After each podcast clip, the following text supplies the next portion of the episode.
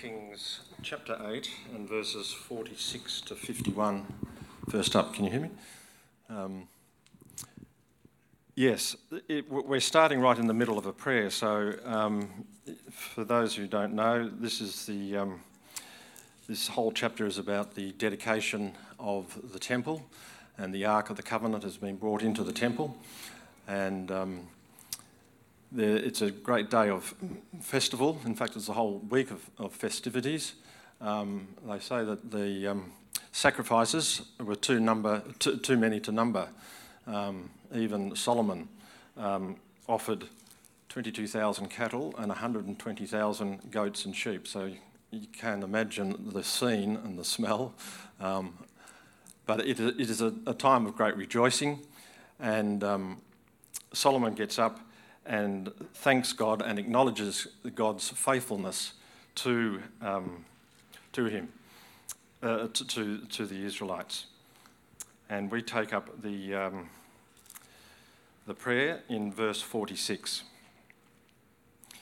When you people go to war against their enemies, wherever you send them, and when they pray to the Lord toward the city you have chosen and the temple I have built for your name, then hear from heaven their prayer and their plea and uphold their cause.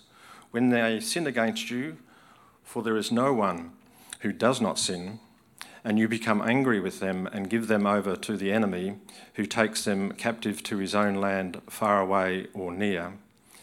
And if they have a change of heart in the land where they are held captive, and repent and plead with you in the land of their conquerors, and say, we have sinned, we have done wrong, we have acted wickedly.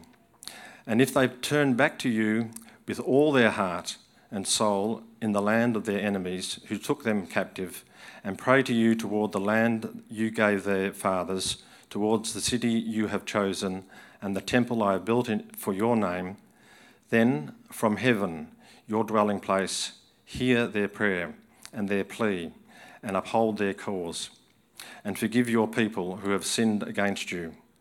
Forgive all the offences they have committed against you, and cause their conquerors to show them mercy. For they are your people and your inheritance, whom you brought out of Egypt, out of that iron smelting furnace. And we're going to read the first 17 verses of Luke chapter 2. Mark chapter 2, sorry, yes um, familiar passage, I think. Okay. A few days later, when Jesus again entered Capernaum, sorry, I can't see very well, the people heard that he had come home. So many gathered that there was no room left, not even outside the door, and he preached the word to them. Some men came, bringing to him a paralytic carried by four of them. Since they could not get him to Jesus because of the crowd, they made an opening in the roof above Jesus, and after digging through it, lowered the mat the paralyzed man was lying on. When Jesus saw their faith, he said to the paralytic, Son, your sins are forgiven. Now, some teachers of the law were sitting there, thinking to themselves, why does this fellow talk like that? He is blaspheming. Who can forgive sins but God alone? Immediately, Jesus knew in the Spirit that this was what they were thinking in their hearts, and he said to them, Why are you thinking these things? Which is easier to say to the paralytic, Your sins are forgiven, or to say, Get up, take your mat, and walk? But that you may know that the Son of Man has authority on earth to forgive sins, he said to the paralytic, I tell you, get up, take your mat, and go home. He got up, took his mat, and walked out in full view of them all. This amazed everyone, and they praised God, saying, We have never seen anything like this. Once again, Jesus went out beside the lake a large crowd came to him, and he began to teach them. As he walked along, he saw Levi, son of Alphaeus, sitting at the tax collector's booth. Follow me, Jesus told him. And Levi got up and followed him. While Jesus was having dinner at Levi's home, many tax collectors and sinners were eating with him and his disciples, for there were many who followed him. When the teachers of the law, who were Pharisees, saw him eating with the sinners and tax collectors, they asked his disciples, Why does he eat with tax collectors and sinners? On hearing this, Jesus said to them, It is not the healthy who need a doctor, but the sick. I have not come to call the righteous, but sinners. This is the word of the Lord. Thanks be to God.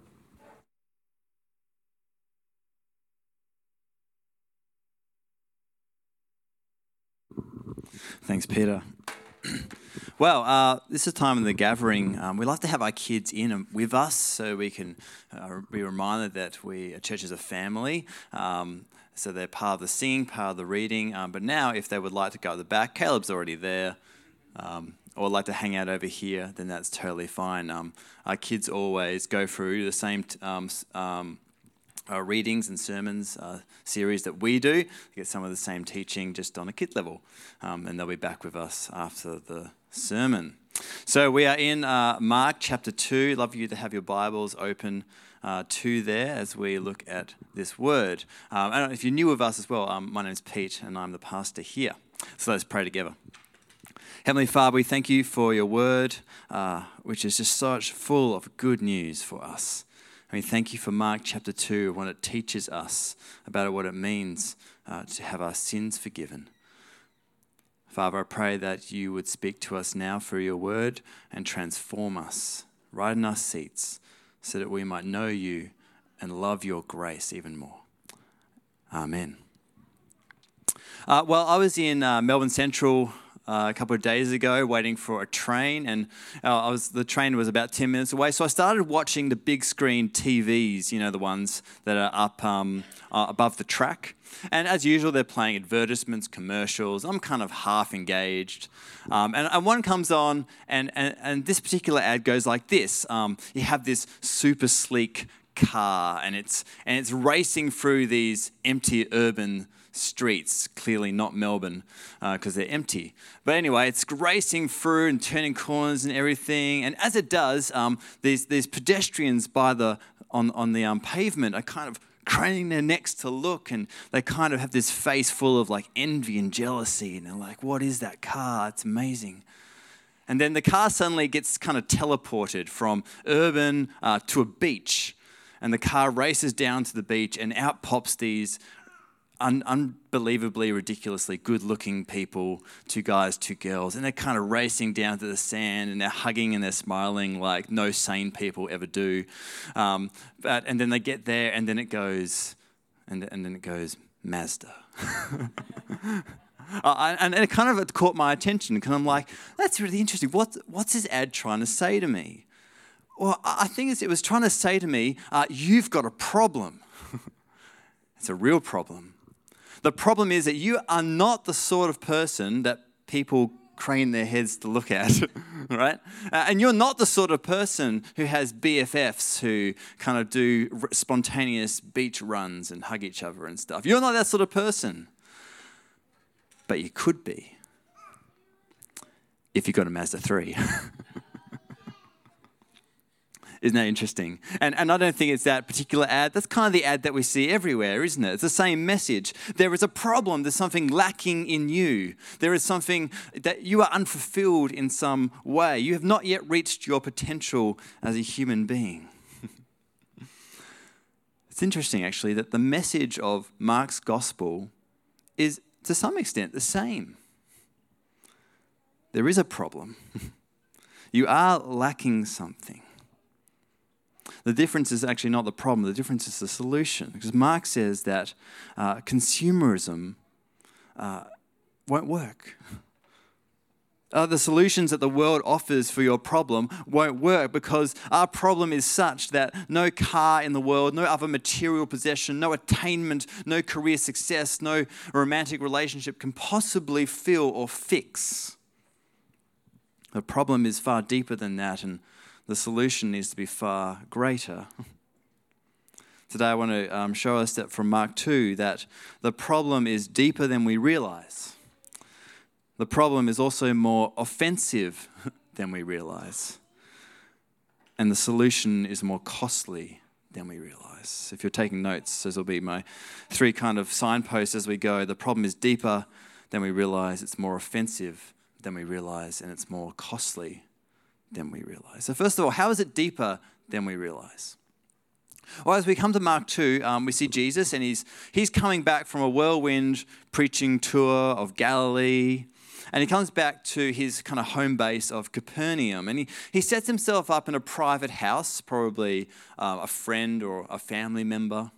And, people come from everywhere and they cram into this place. It's standing room only. In fact, there's people outside the door kind of trying to get a glimpse or hear what's going on inside. And imagine the scene. Imagine this room, actually. Imagine this room just full of way more people than are here today.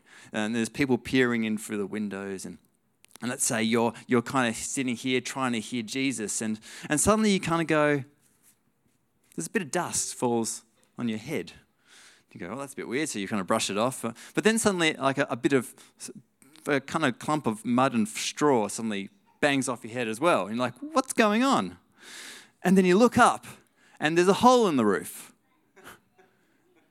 Here's one I prepared earlier. There's this gaping hole. And, and to your amazement, this, this hole, through it is being lowered a man on a stretcher. And the stretcher, and it comes down, and it comes down, and people are like scrambling to get out of the way, and it comes down and, and, and it falls at the feet of Jesus. And you look up, and through the hole, there's peering like four guys. They're kind of peering through. And they're kind of mumbling apologies for the destruction of property that's just occurred. Uh, but their, their faces are full of hope. They're full of hope that maybe this Jesus can, can do something for their friend. Because as you look at this, at this man on the stretcher, you realize he's, he's paralyzed. He's a paralytic or maybe a paraplegic. He can't move. I love this actually because I think it's a brilliant example of true friendship. True friendship. Because this, what they've just done is, is a huge risk it may cost them. It may cost them financially. Roofs aren't cheap to repair. It might cost them socially. The, the embarrassment of doing such a public thing if, if actually it doesn't follow through for them, if Jesus can't do anything. It might even cost them jail time if charges are pressed by the owners of the house. But they don't mind because for them it's all worth it to get their friend to the feet of the master. I think true friends get friends to Jesus, no matter what the cost. But why risk it all? Well, the answer seems obvious. They're, they're concerned because their friend can't walk. In those days, there's no disability pension there's no safety net. Uh, he can't walk, so he can't work. He can't work, so he can't provide for himself or for his family. He can't contribute to society. And so, surely, everyone thinking the issue is obvious. But Jesus sees deeper, doesn't he? See, he looks past the surface problem, the, the problem that everyone else sees, and he looks to a far greater tragedy the man's most urgent need actually was not his physical ailment, but his spiritual one. So Jesus looks at this crippled, helpless man. He sees his faith and the faith of his friends as well, actually.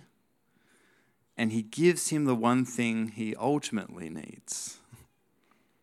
Jesus looks down at him and says, Son, your sins are forgiven.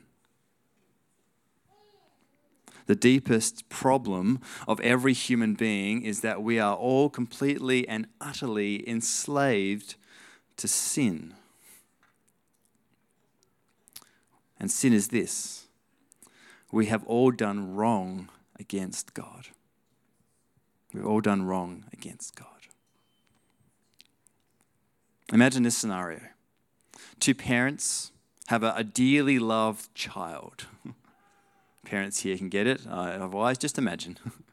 And, and, and this child they, is, is a girl, and, and they, they raise her up and they, they give her everything she needs a shelter and, and direction and guidance and a home. And they, they raise her up and they give her everything the best schools, the best education.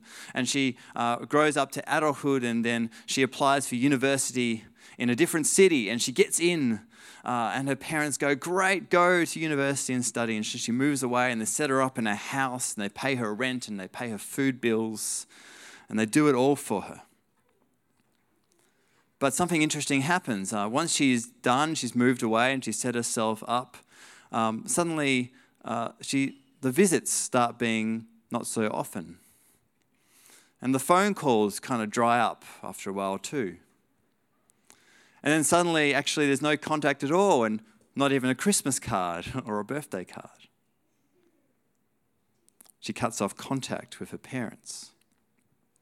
What would we say to that if we heard that story? We'd say, How horrible, how selfish, how wrong. You say to the parents, Cut her off. Don't keep giving her allowance, cut her off. And we'd be right, wouldn't we? It would be a just thing.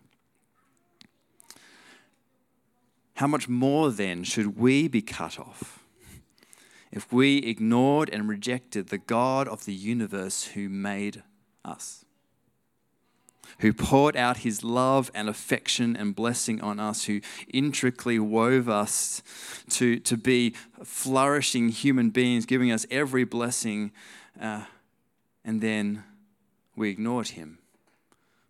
We didn't talk to him, didn't relate to him. In fact, we stopped even calling him God at all. How, how more inf- infinitely would we be deserving of being cut off? Surely the cry for us to be punished and dealt with would be even greater. And that's the first part of the problem. That's the first part of the problem of sin is that from the moment of our birth, we've been stuck in a pattern of wrongdoing against God in our words, in our deeds, in our thoughts, and our beliefs. Because ultimately we reject Him as our Father, as our God, and we go our own way.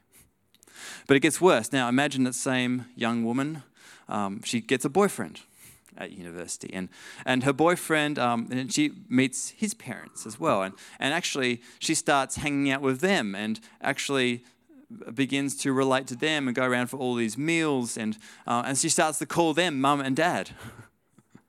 Still not a word to her, her real parents, but she calls these, this new family her family. She starts spending all her time and love and attention to them. And to make matters worse, we know, but she doesn't, that these, this family that she's um, got into are con artists, master manipulators, determined to strip this young woman of everything that she has and leave her destitute and broken. This is the second part of the problem of sin. Because the natural alternative to loving God as the ultimate thing is to love other things as the ultimate things. Our attention, our love, our affection gets changed direction to something else. And so we, we direct it at material things or relationships or social status or career advancement or anything else that this world could produce or make. And in them we find our self worth and our value but they're con artists, these things. They promise the world, but eventually they leave us destitute and exhausted. If you put your love and affection and, and your trust into anything that this world has to offer, it will disappoint you and it will not fill up the void in your heart, even a Mazda 3. It'll be like trying to fill up an Olympic swimming pool with a cup measure. All it will do is leave you just as empty and actually utterly exhausted by the effort. So, sin, defined by the Bible, is wrongdoing against God, both in how we have rejected Him, but also how we have replaced Him with other things, other gods that we worship. So, what does this young woman need? What's going to solve her problem? Only one thing, really forgiveness and restoration by her real parents. And that's what Jesus offered this man, this paralyzed man on this stretcher. Now, this, this man, he could have been a total legend, an absolute awesome bloke, champ, a moral, awesome guy. Could have been. Might not have been. Might have been a horrible person. Might have been full of resentfulness and anger, a total grump. We're not actually told what he was like, not even given his name. That's the point. Because it doesn't matter. The point is that moral or horrible, we're all on the same playing field. Inside him, that man, and all of us is sin that leads to unfaithfulness, selfishness, arrogant pride, and ignorance. And Jesus looks deep into this man's heart and he sees his faith. And the faith, actually, well, what was that faith? The faith was that he had to come to Jesus to, to have his problem solved, to have his life healed. He just got a much greater solution than he could have possibly dreamed. Because Jesus looks down at him and says, I forgive you. More beautiful words were never heard. I forgive you. And he was. Of course, not everyone's happy about this. In that room, there are the Jewish religious elite, the, the priests, the, they were called the Pharisees, the Jewish religious elite. And they were there, and they know exactly what Jesus is saying, and they are horrified at him. Horrified. Why?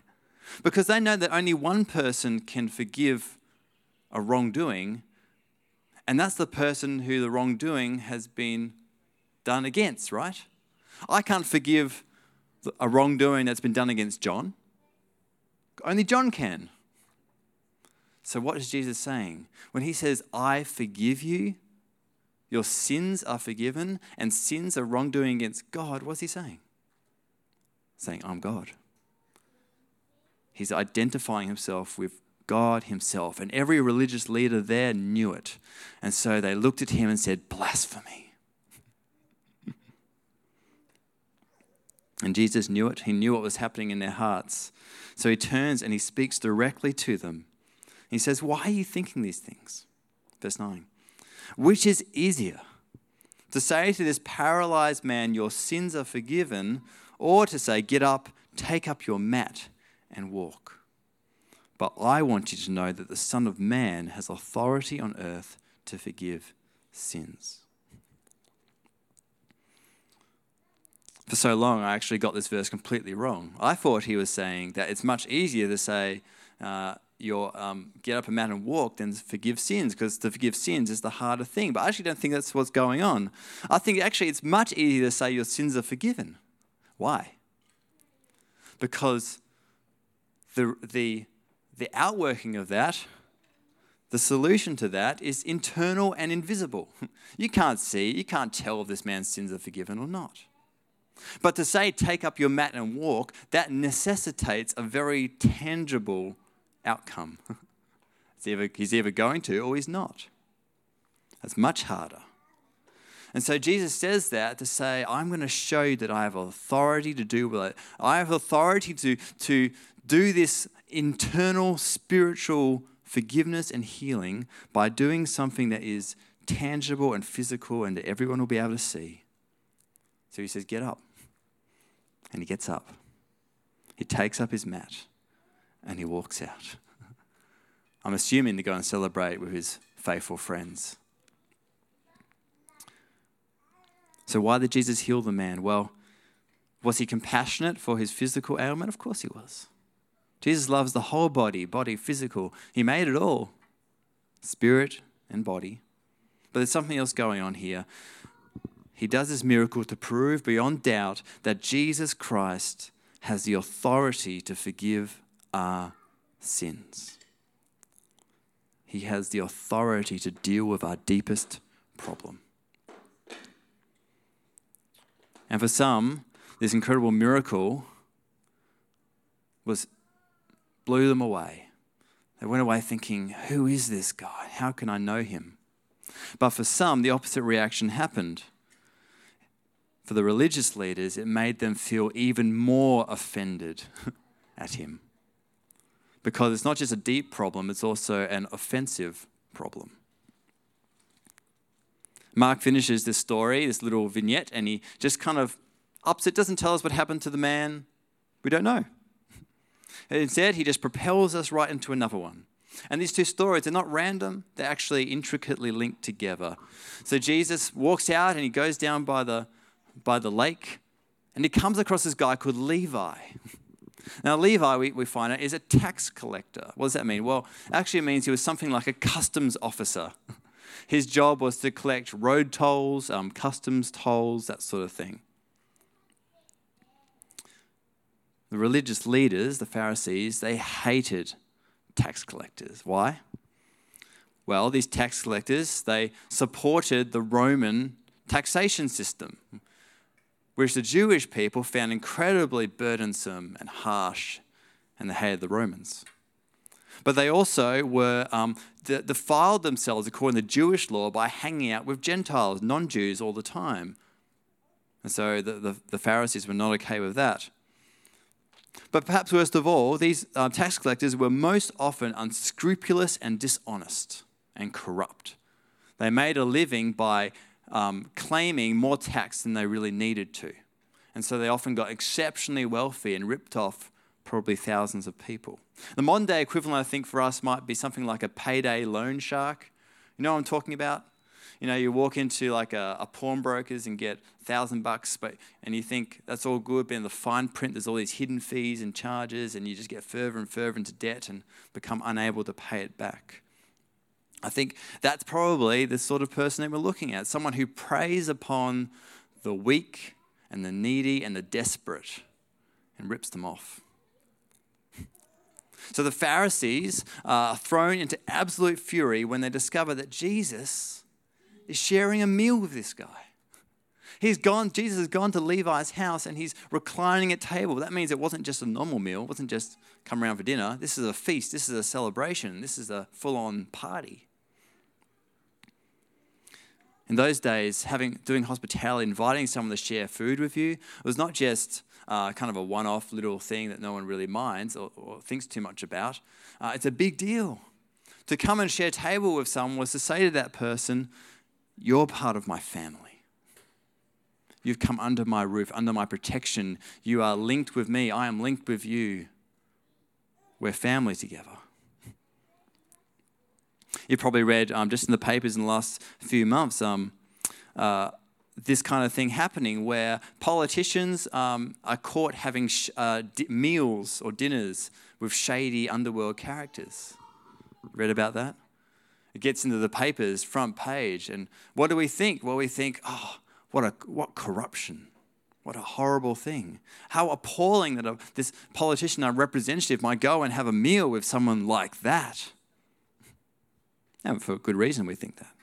And I think the Pharisees are probably thinking something similar. They're looking at Jesus and going, We assume that this is proof that this Jesus is just as corrupt and blasphemous as we thought he was.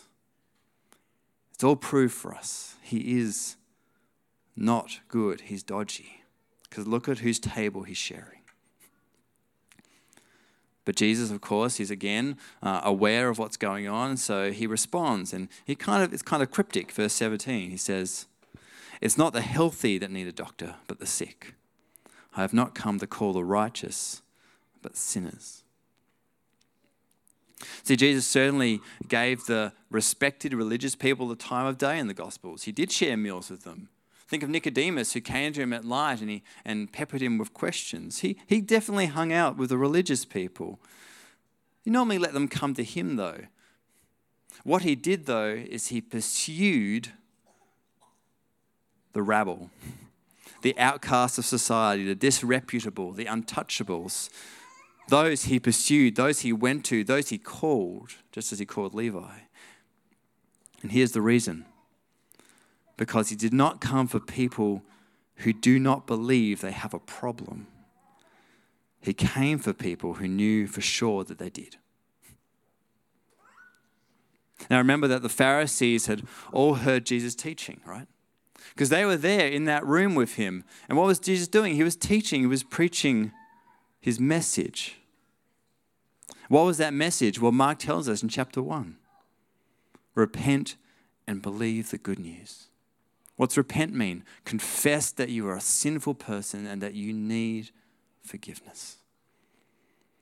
The Pharisees' problem was that they heard those words and thought, yes, Jesus, definitely.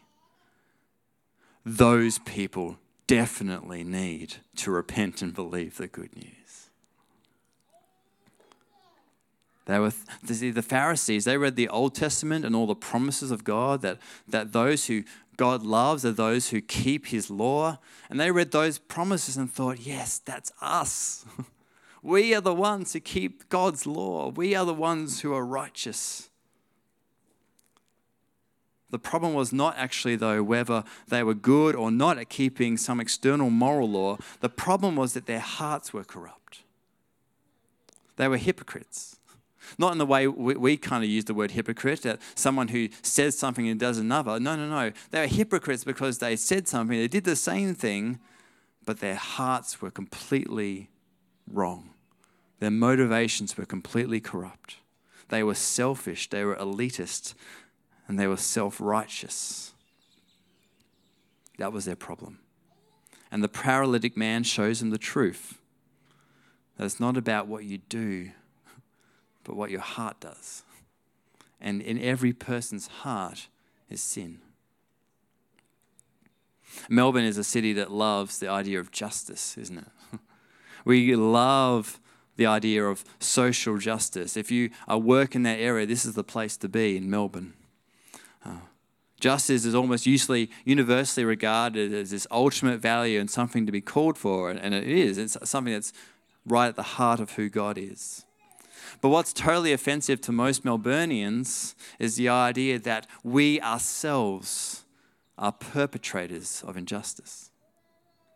We've done it a thousand little ways. We, in who we have ignored, in the consumeristic habits that we've cultivated, simply by being part of a system that is inherently unjust. We have been part of social injustice. So, what do we do? Well, we feel icky about it, don't we? So, we try and kind of measure up. So, we, we donate more money, we volunteer more hours, we shop more ethically, we do all these things to try and deal with this problem that we know inside our hearts that we are ourselves unjust. But the motivation for all that isn't to bring justice into the world. The motivation isn't to isn't altruistic. The motivation is that so we might feel better. so the motivation is actually selfish. The God who made the world is a God of pure justice, and our problem is not that God might be a judge, but that God might judge us. The twin stories we see here uh, show us this truth that we by nature want to see the problem as something out there and the solution that's out there as well. Preferably, it's a problem that resides in other people far more than it res- resides in us. And so we become very confident in our own ability to be right. But Jesus says, don't be naive, don't be offended. I've come not just for those who know for sure that they are sinners in need of a Savior. I've come for those with hard hearts too, people who, who are sure that they're good people who need nothing. So we need to realize that we're on the same playing field as the people we despise. You see, friends, you and I are in the same boat as the payday loan shark. We're in the same boat as the underworld figure. We're in the same boat as the people smuggler. We're in the same boat as the politician who has affairs with his staffers. We're in the same boat as an egotistical US president. We're in the same boat as a maniac dictator. Because the ultimate problem is the same deep within our hearts. Sure, we don't act the same, it's true. We're better at covering it up. But the problem is still the same. That wrongdoing against God and worshipping others instead of Him leads us to a life of selfishness, and that can be worked out in all sorts of ways. And so, with all these people and more, we have this in common. We need God's mercy we need God's grace. We need His forgiveness. Otherwise, we will be judged for all that we have done or not done. We are all, friends, by nature, just like that man on the stretcher, utterly helpless, completely powerless, and in absolute need of a true and good and faithful friend.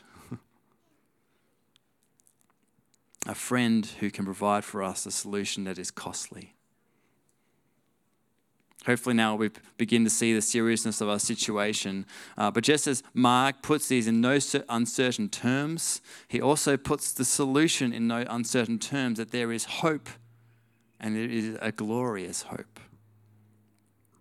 Remember last week we, we heard about Jesus' encounter with a leper. And Jesus heals the leper by touching the leper. What normally happens when you touch someone who's uh, filled with a contagious disease?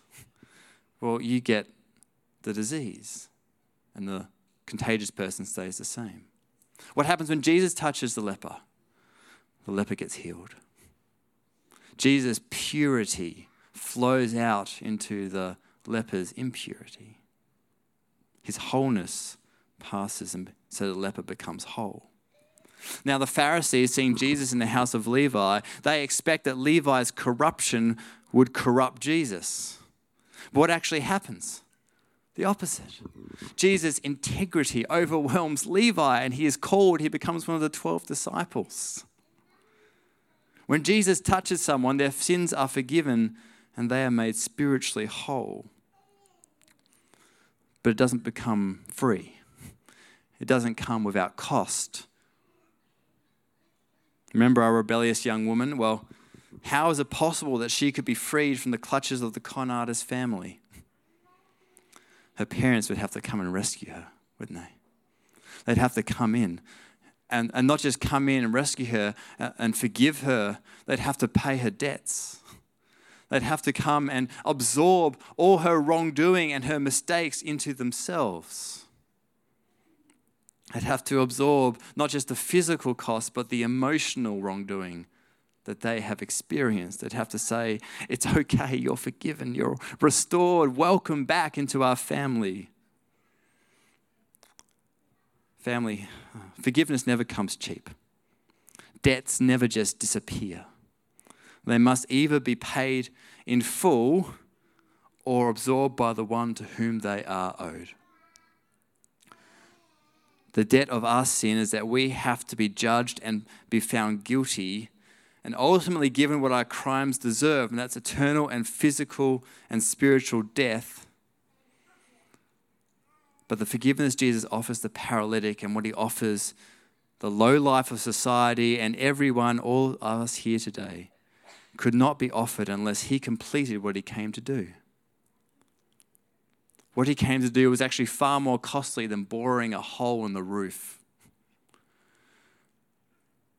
What was costly for him was to have holes bored in himself, in his hands, in his feet, in his side. His death was the death we deserved. His life is the life we are given. The greatest act of the greatest friend is to lay down his life for sinners like us. And every day we live life in a culture that says your deepest problems can be fixed and your deepest longings fulfilled if only you could get this or that. And if you believe it, what will happen? Well, the fruit of your life will begin to overflow into stress and anxiety and bitterness and resentfulness and anger and arrogance and exhaustion. And you'll look down your nose at others who are not like you, and you'll look down with indignation at those who you deem worse than yourself, and you'll become blind to your own problems. Do you get furious at other people? In your workplace? In your family? In your church? Do you think, how can they do that? How can they get away with that? How dare they? Well, if you do, it means you have yet to believe that you are not healthy but sick and you've yet to believe that you are in the same point of desperation as a paralyzed man on a stretcher. Friends, the only solution is to come back to the gospel.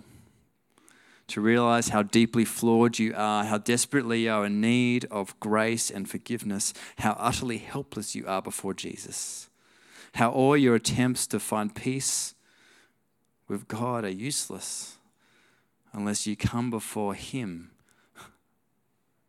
as one desperate and in need and find a new humility that's grounded in His good news. That's all by grace. And that Him, He looks over us and says, Son, daughter, your sins are forgiven. Come into my abundant life. I paid it for you. I absorbed your debt. I did it all for you, for your sake, because I love you. So love me. That's the gospel, friends. Let's pray.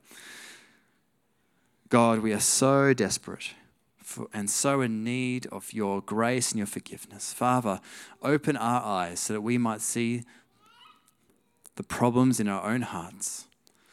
Open us, even if it's painful, may we see it so that we might be set free to receive your gracious forgiveness and so therefore offer grace and patience and love and compassion to others who otherwise we look down upon and feel superior than. May we all see that we're in the same boat with the same problem, the same need, and the same Savior. Amen.